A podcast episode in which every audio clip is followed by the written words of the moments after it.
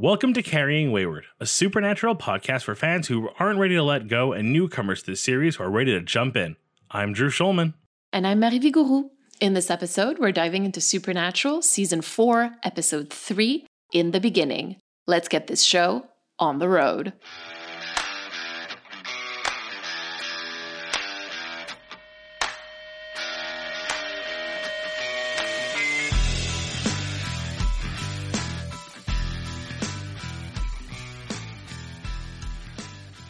Now, I think it was actually during canon or fanon this last uh, holidays. You mentioned in your dislike of time travel that we were going to get another time travel esque story.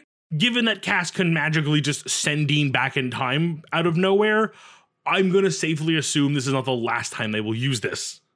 It's a very well used trope in supernatural fan fiction. I think the going back in time thing can be done very well in a lot of cases. I'll be upfront. I thought it was done pretty well in this episode. I really liked the use of it to get the point across. I don't like time loops in general, as I've made very clear.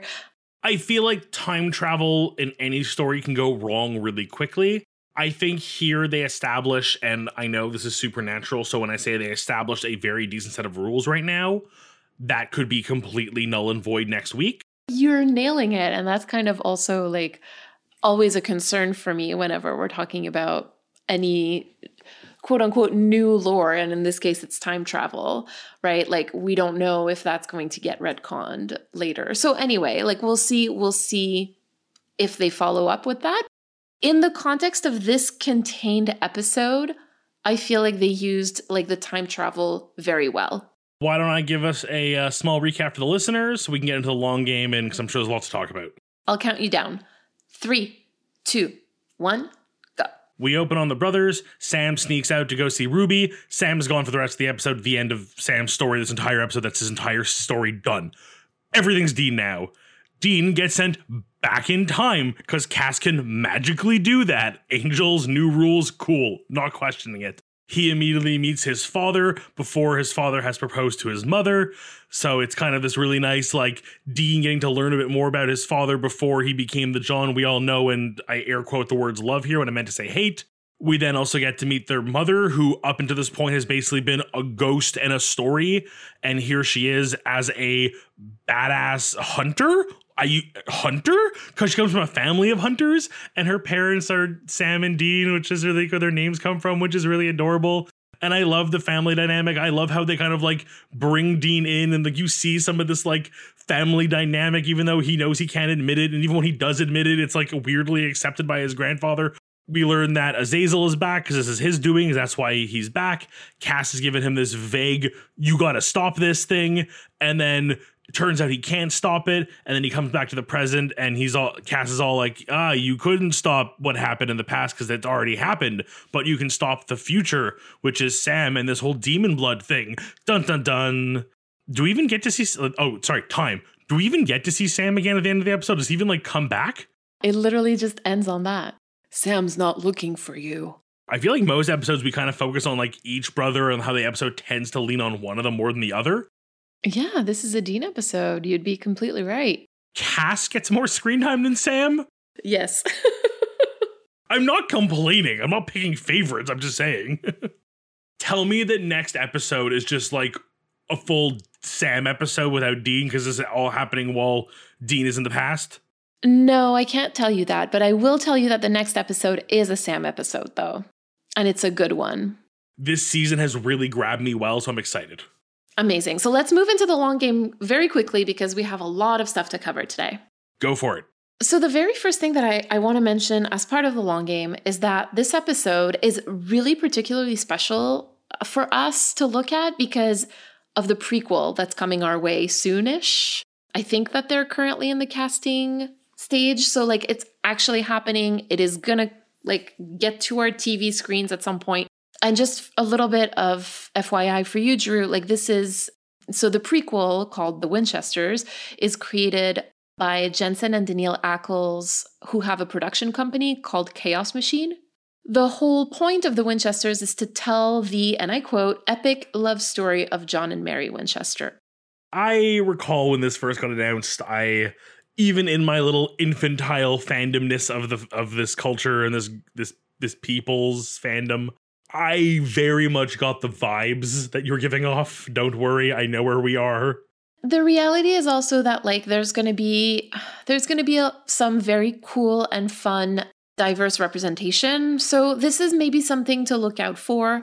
It's just that again, like if I personally had to choose about an like external story that I'd like to hear about supernatural or like a spin-off, I really don't think that John and Mary Winchester's story would have been on the top of my list or anywhere near my list, frankly. I have a laundry list of things that I'd like to hear about, and I don't think they would have made the top 10. Is that laundry list called your AO3 bookmarks? True. We don't talk about that. Sorry, yes, continue. Exposing me like this. What is this? So, anyway, this is a pretty foundational episode in many ways because it really sets the tone for John and Mary in the 70s. And technically, it should also set the tone for the Winchesters. Now, of course, like we don't really know how much of it is going to be kept. So we'll have to see. You know, again, we were talking just about how loyal to its text supernatural can be. So I guess we'll have to see like what happens in the Winchesters with that. So as much as I probably will choose not to watch until I'm done Supernatural, so I'll be very behind. I'm I'm assuming at least until I have more empirical evidence from, namely, someone like you watching it first. I'm gonna go into it with the assumption that maybe they find a way to do it good. And the reality also is that Jensen Ackles really does care about Supernatural. So, I mean, if anything, it'll be done with love, and I think that that will translate. So we'll see. I'm I'm really trying to keep an open mind about this, but like I said, it's not the story that I want to hear. Little side note, this is not the last time that Cass will be watching over Dean as he sleeps. You know what? I don't even doubt that. and that has nothing to do with my AO3 bookmarks. Thank you very much. Just saying. All right, so we've talked about this pretty extensively already, but angels can time travel. That's important. So let's just keep that in mind. And we learned that John was actually a kind and loving person, which is really surprising to us at that point in the story because the John that we know actually abused his children for basically a quarter of a century and left Dean for dead in season one. I think this, if anything, just speaks to how trauma and how, you know, the shit you have to put up with can really affect you as a person. So we'll be talking about John a lot more in some episodes that are that are upcoming. I don't really want to get into that, but I absolutely agree with you. I think that it's a really interesting thought process to think about how did John go from this amazing person or seemingly amazing person to the John that we knew in season 1. So I absolutely agreed, but we're just not going to talk about that just yet, but just keep it in mind. Let's keep it in mind. I also, speaking of John, I want to highlight that when they're in Jay's diner, Mr. D tells John to say hello to his old man for him. And we'll have to get back to that. And even later in the episode, John says that he's a mechanic from a family of mechanics. So I just want you to keep that in mind. It seems really trivial, but I need you to remember it. I mean, he's a mechanic who's the son of a mechanic? Like, that didn't stand out to me as a thing to worry about, but now I'm very intrigued. When it becomes relevant again, I'll bring it back up. Don't worry about it. It also turns out that the reason why Dean has a 67 Chevy is Dean. For all the good they did with the whole, like, you can't rewrite the past. But that's the whole point. That's to say that, like, it's not the past. It happened already. Dean was already there in the past. The reason why the things that happened happened was because Dean was there. Had Dean not been brought back, none of it would have happened. This is the whole Harry Potter conundrum again. This is very much like my least favorite version of time paradoxes. The only movie I think that ever did this right was Bill and Ted, where they like legitimately say out loud, "Oh right, I have remembered to go do this thing so that in the past, it's the way it has to be. Like they literally talk it out because they realize it has to happen a certain way. I can't remember the name of the uh, the one where they meet Andy. Uh, Simon says, and he's in like a Volkswagen van, and Dean is like, "Oh my god, this is so cool!" Like, can you imagine Dean driving a Volkswagen van in a totally, yeah, I can totally. Anyway, like, there's there's stuff to talk about there. Mary was a hunter from a family of hunters. That somehow totally no idea, total surprise for me. Remember when I told you, I think it was in in the pilot or in home maybe we had talked about how like I was like, "Oh, you know this seemingly foundational moment, but that's not what actually sets it off." I feel like I was set up to understand that there was more to Mary's backstory than just she got killed and sparked this whole adventure. I don't think my money was on she comes from a family of hunters. I honestly think that that was really well done personally. Like, I think that that's very cool. The other thing about Mary that I want to talk about very briefly is that her worst nightmare was having children who would be raised as hunters. Yup. There's more to that conversation that's going to come to light once we have a little bit more information about what happens between that moment and when she dies, because there is more to that story. But yeah, I just, you know, you can tell the pain on both of their faces when this is happening because you know that Dean is just like, he knows. We also meet Samuel, who is basically the John that we knew before this episode, but just in a different font. Yeah. well said. I just, I don't like Samuel. Because he gives off very John energy. He really does. He really does. Like when it's like, oh, he's a hunter. Oh, yeah. What do you do? Of course, he brings up vampires. Anyway, and front of Dean, whatever. We also meet Deanna, which, listen, okay, hear me out. I'm I'm ready. Go. Okay. I feel like this works really well with like a trans reading of Dean. Because if his namesake is a woman, then maybe he was assigned female at birth and then transitioned and kept a shortened Dean. As much as that's like a reading that I was not there was a reading that was brought to us by a listener that before I had never thought of. It is something that's always sort of stayed in the back of my mind, and I love that reading. Well, I can't get it out of my head either. I'm like, oh, that works with it too. That work. Oh, that works too. Oh, that works too. Anyway, and you know what's really funny about this is that I think that the show kind of made that happen as a joke to make him seem quote unquote less manly or more feminine. So realistically, it was made out of like homophobia. And yet it like if you read it generously, you're able to actually say, like, well, actually, this supports a trans reading of Dean.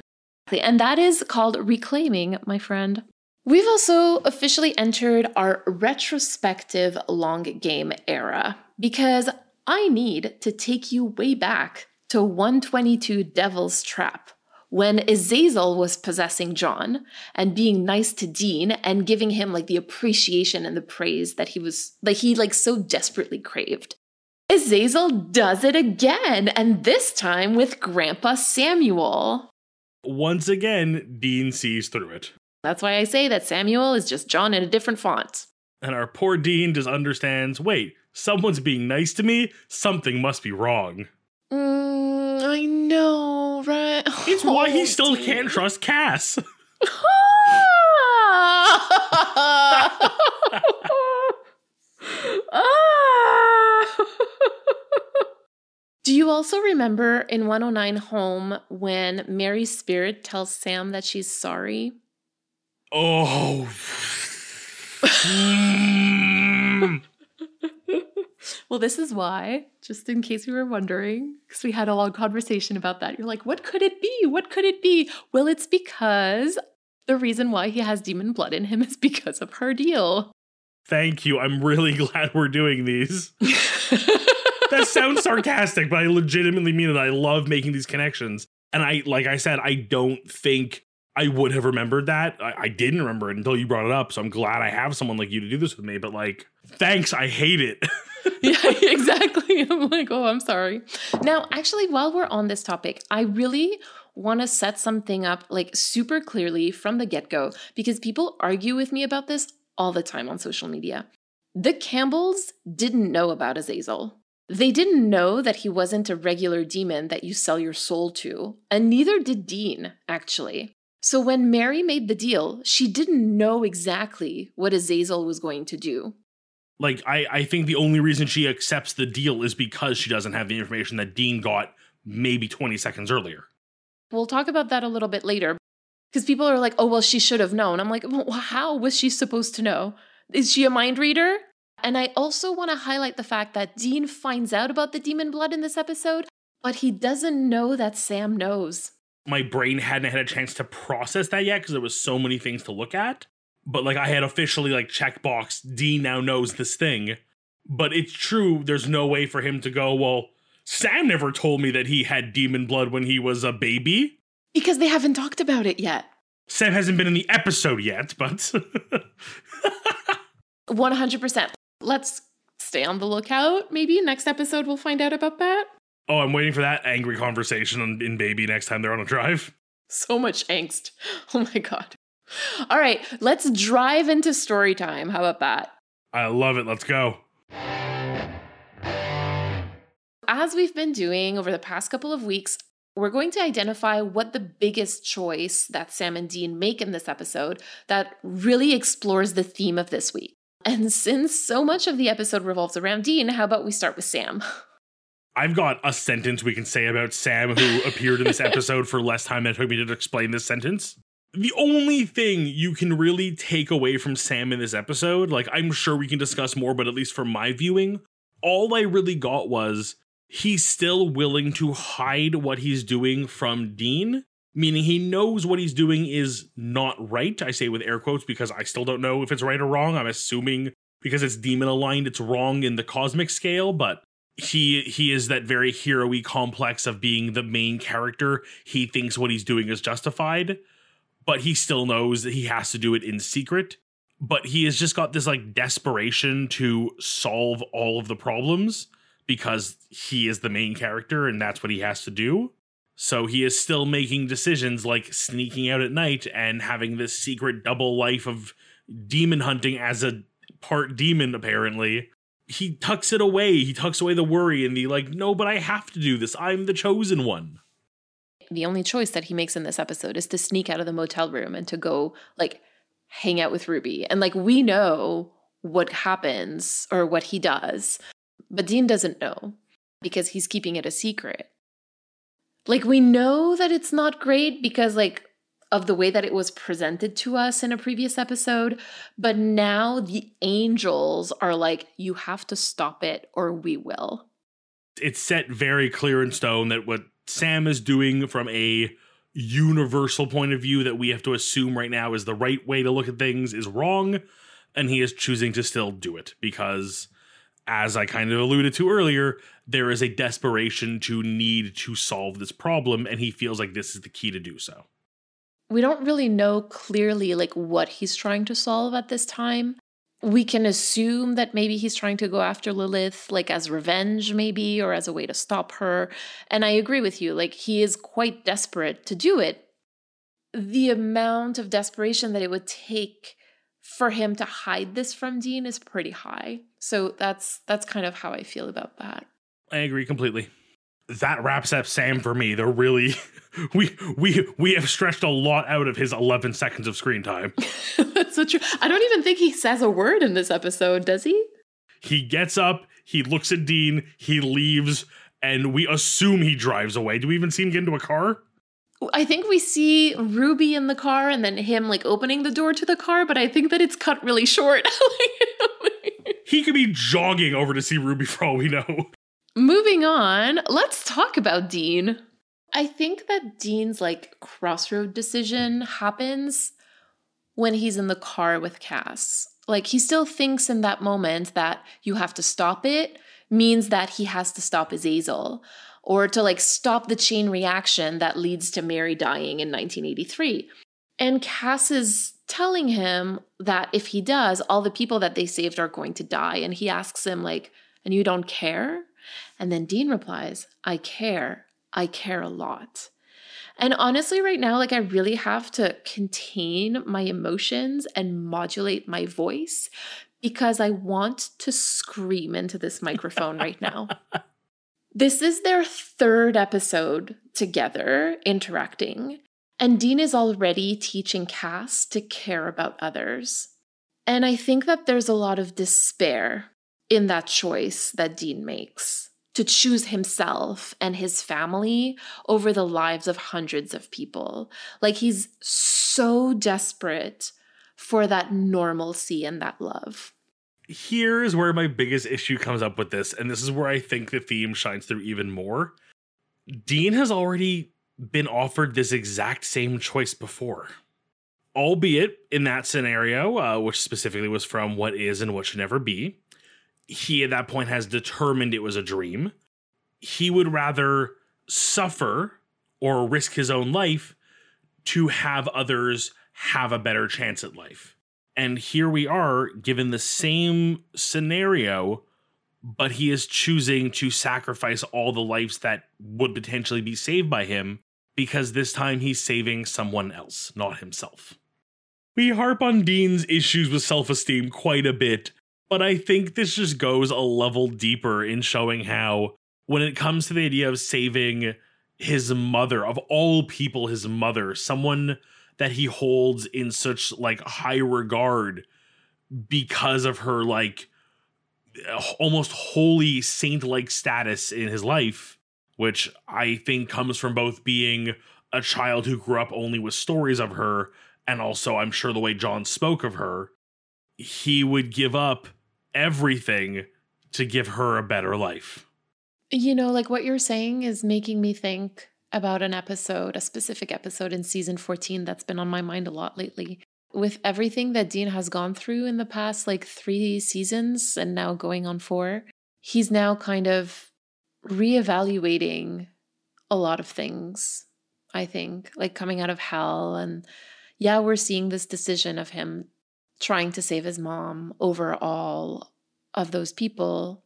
I do think that this is out of despair the words are hard to get out. But I, what I'm trying to say is basically that, like, I feel like this is not necessarily a choice that Dean would have made a season ago, and probably not a choice that he would make a season from now. Like, I think that because he is in the headspace that he's in now, he's making that decision to try to save her. What do you think? You know what? Like, I hadn't put the angle on it of, how Dean's experiences since that previous episode where the same choice was made would change his outlook on the world. And it is possible that given everything he's been through with, I mean, literal hell and back again, that his perspectives and priorities may have changed. But this still just very much reads to me like, you know, he feels in some way that this is the right thing to do, that Mary is worth it. I think that still just says a lot about Dean's character that he still holds such a high value of family and the idea of righting a wrong this long in the making is worth it. And I think that the choice weighs on him also, right? Like it's not a choice that he's making lightly. As he tells Cass, I care a lot. And then Cass leaves in that moment. I think Cass truly sees how much pain it puts Dean in to do that.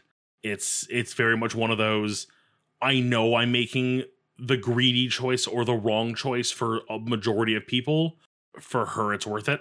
So here's the thing too like usually we we focus in just on the boys but in this episode there's another character that makes a huge decision and that's mary you know what like had you told me that at some point there'd be a third character in this i assume it'd be Cass making decisions but like surprise surprise mary gets a like actual role in the show it isn't just set dressing I was kind of wondering if you had any thoughts about Mary's choice. I've been very good at keeping this distance from Mary in, you know, her role in the story up to this point. Like, you know, I've been spoiled. I, I knew Cass was coming. I knew about the demon blood or little things like that. Like, I feel like there was a lot of things I knew from my time watching. I always sort of knew Mary would be coming back in some form. And I managed to keep myself in the dark on that one because, like I said, this episode 100% was a surprise. But I also understand why there might be a dislike for Mary. Like, I know she's kind of been given a bad rap, like, that much I know. Seeing her in this episode, I do kind of get it. She made a very difficult decision, but she was literally being handed everyone you know and love is dead, or for basically no cost at all, I can bring back one of them and give you a chance at living a normal life. Even with the additional knowledge of this demon may come back in 10 years, I I'm hard pressed to say that I would not make the same choice she made. Like that's a really hard place to be in, even if you have all the pieces. To- at least in this point, totally sympathize with her and understand what she was going through. And I think she did what she thought was right in the time, and I don't blame her for it. I have a lot of thoughts about Mary that I know not everybody shares. So I also kind of want to like honor that. I feel like Mary's choice in this episode leads us the most clearly into the theme of despair, leads also to the most despair. because the amount of suffering that comes from that one decision is unmeasurable. And the, the theme even shows up textually, which is really cool when that happens, when Azazel says, or you can spend the rest of your life desperate and alone. So Azazel, like you said, like he puts her in a position where like he's killed everybody. You can have John back, but you have to make the super shady deal uh, with me that I'm not going to be entirely honest about and tell you exactly what I'm going to do.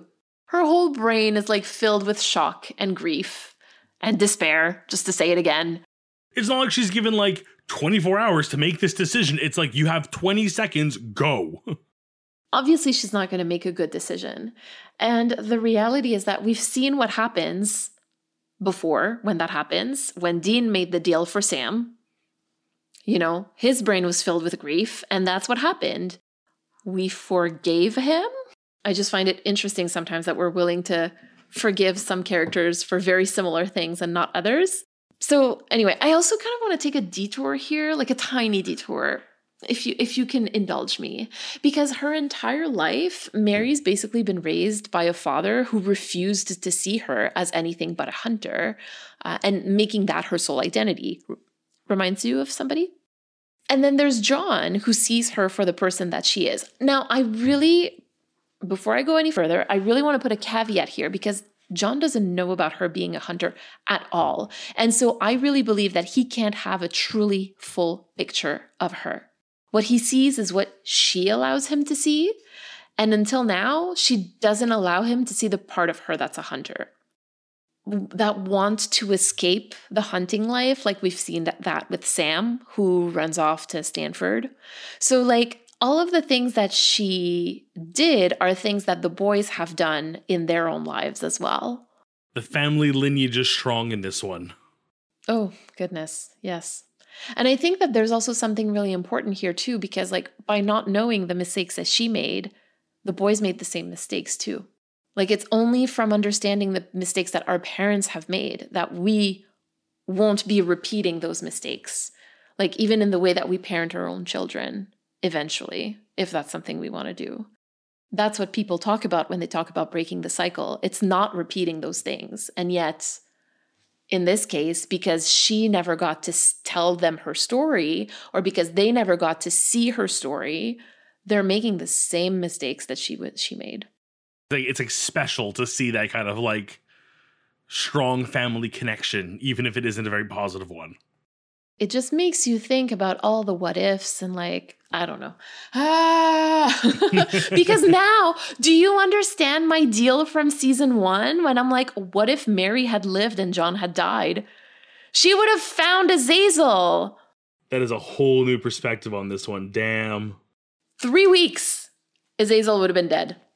All I'm saying. I rest my case. three weeks. You're giving Azazel a lot of credit there. I give him. I give him a three days.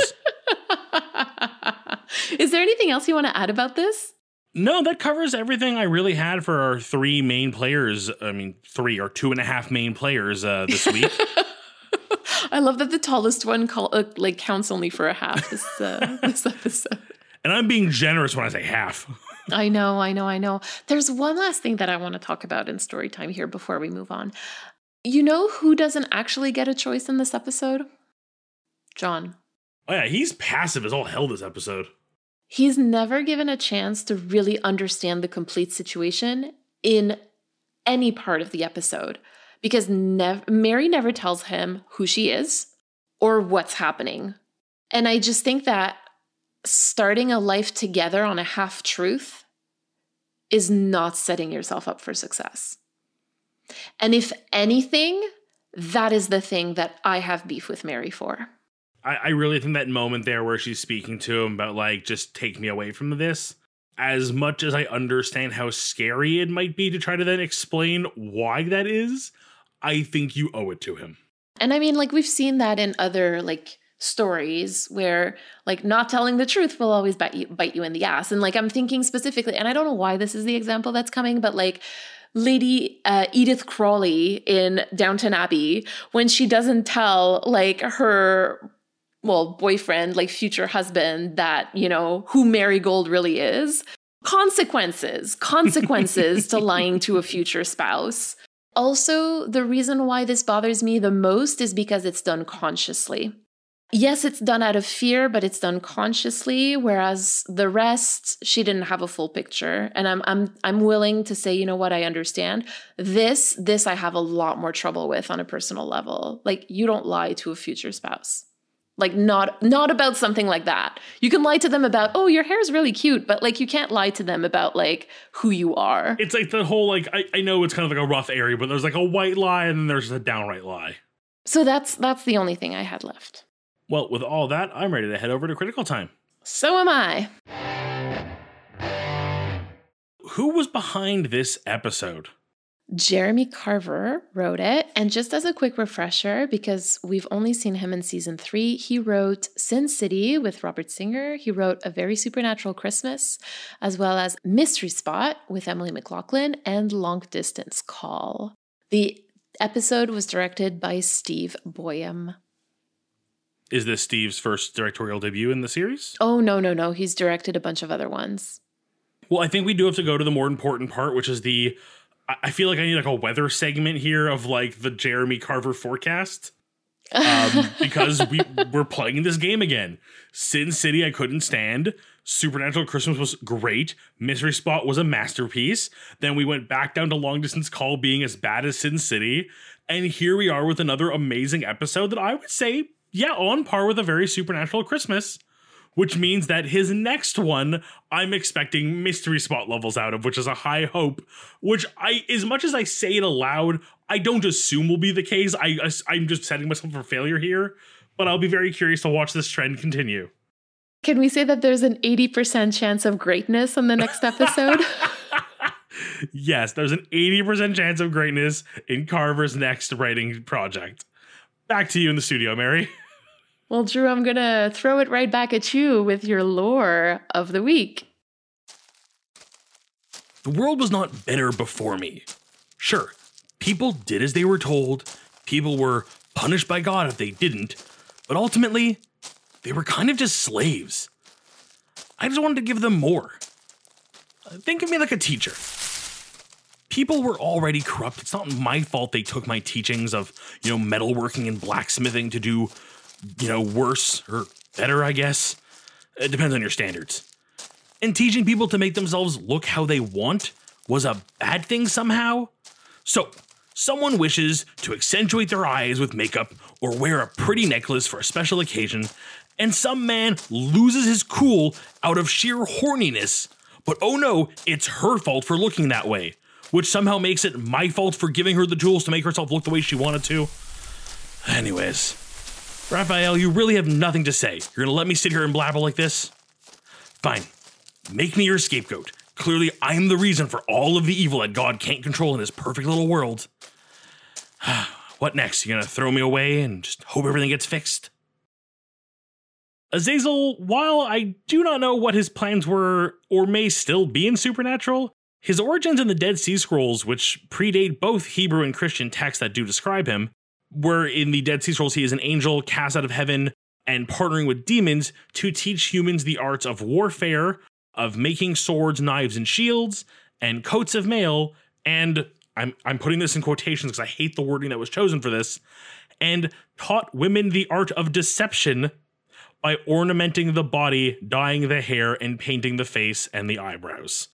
After the Dead Sea Scrolls, he is seen both in Christian mythology and Jewish mythology as almost a scapegoat. It's almost like the name Azazel is no longer assigned to a character, but is used in reference to a offering or a sacrifice of a goat to God in place of sin. This is really interesting. I feel like I've set a trap for you in a way where I'm like, here is the Azazel as painted by my interpretation from my understanding of him as a character as like he came to earth to teach humans things and then was blamed for humans wrongdoing when they used his tools to do more wrongdoing which i think makes him more sympathetic than i should have made him which makes me now really curious for what his plans are slash were in the show and whether i may have been inadvertently hinting at something here. So i don't know what to do with this information. The whole point of season three originally was to set up the war between humankind and demonkind. So I think in that sense, the choice of Azazel made a lot of sense. Unfortunately, for budgetary reasons, they just couldn't afford to have like the effects needed for a big war. And so that's why you see season three starts, there's a war coming, and then season three ends, and like Dean is in a meat locker. like they're in a suburban neighborhood with like a demon girl, you know? so I think that that choice in that respect made a lot of sense. And I'm also like, it strikes me that he was a fallen angel because, anyway, we're going to hear a little bit more about Azazel at some point, like much later on in in the series. I'm just I'm excited to kind of compare that with what we just talked about today. I, I will also say one more thing that again I use their name uh, in this little um, monologue, but I referred to who is likely the one casting him out of heaven, physically the act of taking him out of heaven, and in the original text throwing him into a pit and tying him down with chains, uh, was the angel Raphael, who I might be misremembering, but I'm like 92% sure does show up in the show at some point. He does. I'm, I mean, you know, so I'm going to tell you. Yes, he does. That's not even like a like you confirmed it. It was like I know he does. I just don't know if it's like this season or like season 12. Yes, so there is definitely a Raphael. It'll be interesting to see.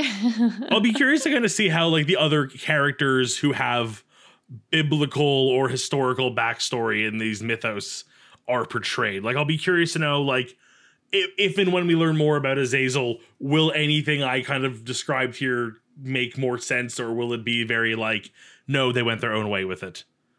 no, I think so. I think it'll make sense because once they kind of reveal like what he is or what he was, Would you have anything to share with us uh, in critical time this week?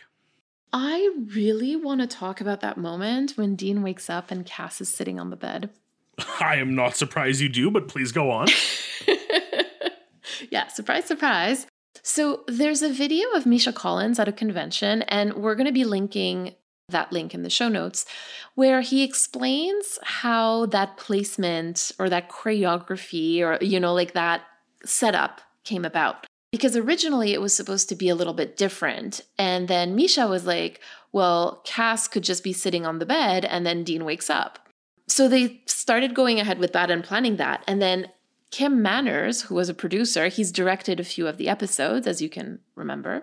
So Kim Manners heard about this and like made a phone call and said, like, you can't do that. That's too gay. Ugh. Now, in everyone's defense, this version did go ahead. They shot it, they kept it. It, it was and they published it right like it's it's it's the final quote unquote version it is now the canon of supernatural that this happens so i'm not mad per se but i but i am disappointed but seriously like what this little tiny bit of information tells us is that the production team was very concerned about what could be perceived as gay or too gay. Second is that there was a sense in the creative team that there was an intimacy between Dean and Cass. And that scene and the discussions around it really show that to me. And three, there was already three episodes into Cass's tenure on the show a struggle of who controls the narrative, his narrative, Cass's narrative, and who controls the narrative of Dean and Cass within the team. Three episodes in, and Castiel was supposed to be an like a four episode uh, character in the beginning, and there was already struggles with who was controlling that narrative. it just goes to show that there clearly was some kind of disconnect between the people involved in the show on multiple levels. This is only going to get worse, right? Because there was a concern and they decided to keep it anyway because anyway, for for whatever reason they decided to keep it. But this is only going to get worse and to me the apogee of that is really the final 3 episodes where you see the real divide within the creative team. So, those are those are my thoughts about this. And again, I think that it's so interesting that it happens in this particular episode that is now so foundational to the Winchesters, to the next series that we're about to get. Dean and Cass were too gay in that episode, right? So. But let that episode be the jumping off point for the next series. uh, let's wish upon a star. let's go hear what our community has to say. This week, we have a voicemail from Kayla. Hi, Drew and Mary. Uh, it's Kayla. Again, I've sent in a voicemail before. I really wanted to touch on something that's kind of been scratching at my brain for a hot minute.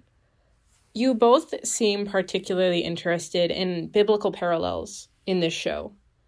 Um, I will preface this by saying I am a practicing Christian, so, this is coming not only from a lot of study, but also from personal understanding. I would really like to talk about Samuel as he is in the Bible. And as you know, one of the brothers is named Samuel. In the Bible, Samuel is a prophet. And he's not just any prophet, he is hand chosen by God when he is a baby. The mother of Samuel has a dream. She knows that she has to give Samuel up to the temple for him to become a great prophet. And he does. There's multiple books in the Bible dedicated to his time in the temples. But what really struck out to me is that he prophesied the downfall of Israel, one of the many, many times that it happened in the new in the sorry, in the Old Testament. He prophesied the downfall of Israel was hand chosen as a baby and was raised in it. He grew up in the temple, was raised to be a prophet, was raised to be a priest. And it's almost a yin yang parallel to our Samuel, who was hand chosen as a baby to be a leader and have prophetic visions, and was raised in a life that prepared him for that but in a much darker, much more sinister, much more demonic way. And I really think it's interesting, and it's really interesting to me to think about and look at the two stories and how they are similar in so many ways. And the way that they differ is just that one small detail of one was chosen by God and the other was chosen by a devil.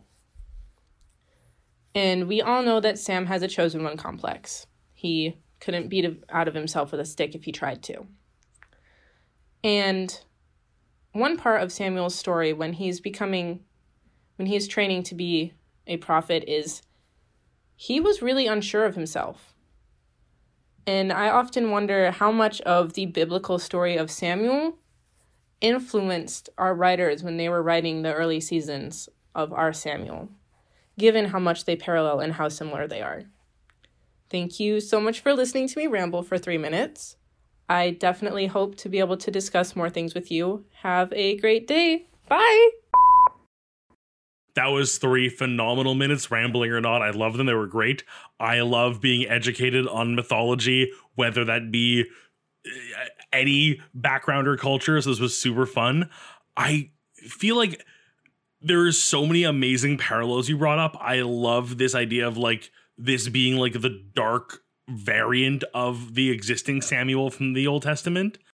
Especially going back to this episode, we kind of discussed Azazel possibly being a fallen angel. I think even adds more to that whole like narrative. I'm really excited to kind of play with. I think the thing that like my fixated on the most with this story would have to be the prophesizing side of it and the fact that, was Sam's initial power at least was this kind of like future sight I, I really like. I would love to find somebody in the writing team or the creative team who was involved in this decision making because I really feel like there's a good chance that's where they were going with this. And I think that is such a great way to do this. And again, I, I think Mary and I have both said it before. Our backgrounds do not really lean heavily on Bible knowledge. So having this kind of information uh, made available to us by someone who knows what they're talking about is so invaluable. So thank you so much. Yeah, absolutely. I'm going to start by echoing that, Kayla. Thank you so much for letting us know about this because this is not something that I knew. As you were talking, obviously, I had to Google some stuff real quick, like just to kind of get an idea of like where and and what. But like, I think what strikes me the most in what you said, yes, it's the part of like him being a seer, right? Like he was seeing and also seeing the downfall, like he was seeing death in the first few times that he's had those visions, right? As we're often criticizing the show for the way that it appropriates certain mythology from other cultures, I find that one thing that they do really well is subversion of Christianity. And hear me out, because we get a bunch of different examples of this, with the angels being one thing and then being another. You know, eventually God comes into play. So, like, how does God, like, meet our expectations or breaks our expectations, etc. And so I think that here this is also what's happening, where Samuel was handpicked by God, whereas in this case, he is handpicked by a demon, by Azazel. And so I think that that subversion and those parallels, or that mirror actually, or in this case, the foil, like it, it cannot not be intentional, right? Like, it, I, I always really hate to kind of like ascribe intention to the writers just because I'm not in their heads. I don't know. And I am not a seer. Like, I can't, I'm not a mind reader. But this is so blatant that it has to be intentional. And I think that this really speaks, it, it shows who the deeper audience is in this case. It speaks to Christians who know their stuff so that it allows them to kind of be like, oh my goodness, like this is a really dark thing. And it gives a lot more weight to what Cass says you have to stop it in this episode, or we will. Like, I don't know. I just find that this adds a whole layer of depth to this episode to know this about Sam. So, thank you so much for bringing this to our attention because, again, we wouldn't have been able to have this discussion without you calling in. So, thank you so much for taking the time. 100% and i know i'm letting go more of my like forbidden knowledge of things i know that may or may not be coming up in the series but i do know that dean gets a bit of a like fate ascribed to him at some point in the series I will love to know if there's any biblical parallels there when the time does come. I'll be very excited for that. Oh, friend. Speaking of being called to a higher purpose, have you been called to any action by this episode? As this segment is called Reflections and Call to Action, I had a reflection which led me to a call to action that is the complete opposite of my reflection outside of the theme we discussed of despair, I feel like a big part of this episode, without really being uh, weirdly, while being very, very poignant on the subject, never really says it out loud. And that is this whole idea of like, you know, your fate or your destiny is set in stone. Like what what has happened will happen. And that kind of leads the whole idea of like, well, free choice versus fate. Like, how does that work? And I just feel like outside of a show, that just seems like an excuse for inaction. Kind of this pessimistic view of, well, things are going to happen the way things are going to happen. So whether or not I do them, doesn't matter. Like that just seems lazy. With that reflection in mind, my call to action is the opposite, which is you can't dwell on what's happened. What has happened has been set in stone because time works in that way all you can do is learn from it, grow from it, and move forward. And by that same extent, unlike Sam, you are not a prophet. You can't see the future. Most listeners, I'm assuming, if you can, please get in touch. We can talk a lot of numbers. We are, for the most part, all just human and have to live with the choices we have made and learn to move forward with the choices we can make.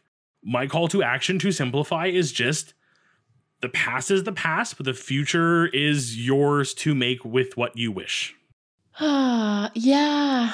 I don't I I yeah, I Did mine make yours even more difficult? Well, yeah, because now I want to like talk about yours. and I'm just going to say this because I agree with you that to a certain degree we all we all have power over our lives and I think that that's very important to kind of like step into that power. But I also want to acknowledge that there are a lot of cases where so much in our lives is dictated by things that we can't control. And so I'm always reluctant to say, like, you can do whatever you want because that's just not true. like, there's a lot of things that I wish I could do that I cannot do.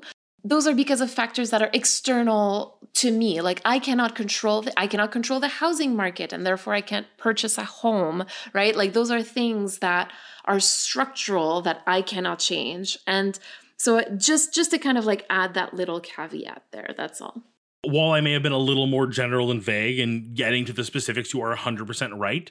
And I think for a myriad of reasons, it's important to remember that there are things external to us. But I think in those moments, it's still important to reflect on the things that you can control within your limits. Yeah, exactly. And knowing the difference between the two and and it, absolutely. There you go. Like the serenity prayer basically. Mine is it's going to be very simple. Don't lie to your future spouse.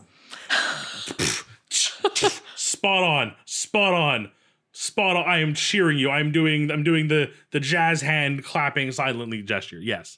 And and what led me to this, frankly, is just that, you know, this whole like you have to stop it, etc. And like just because they didn't stop it there, I feel like another way to have stopped it would have or or to have like maybe avoided Mary's death would have been for Mary to share that information with John so that they could have both been prepared for that day.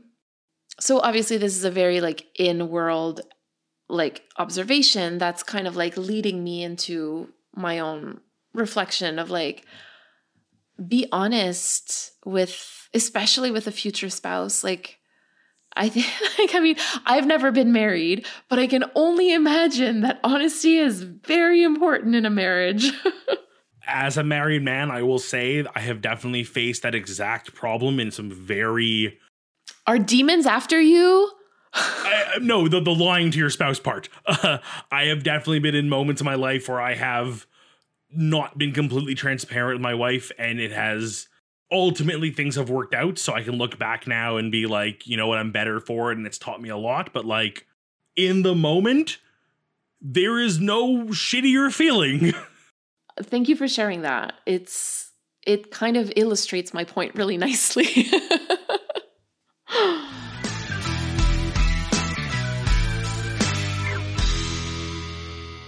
You've been listening to Carrying Wayward, a supernatural podcast produced by Rochelle Castellano, hosted by Drew Schulman and myself, Marie Vigouroux. Thank you to our bunker patrons, Katira, Michelle, and Elle, for their generous support.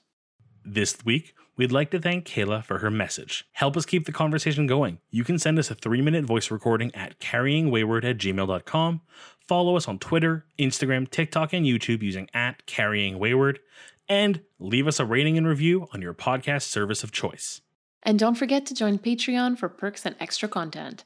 You can use the link in all of our social media bios or go directly to patreon.com slash carryingwayward. Carry on our wayward friends. Mwah, mwah. I like forgot to take a breath in the middle of it. No, it's okay. I forgot to take a breath in the middle, so I was like running out of air, and I'm like, two, one, breathing.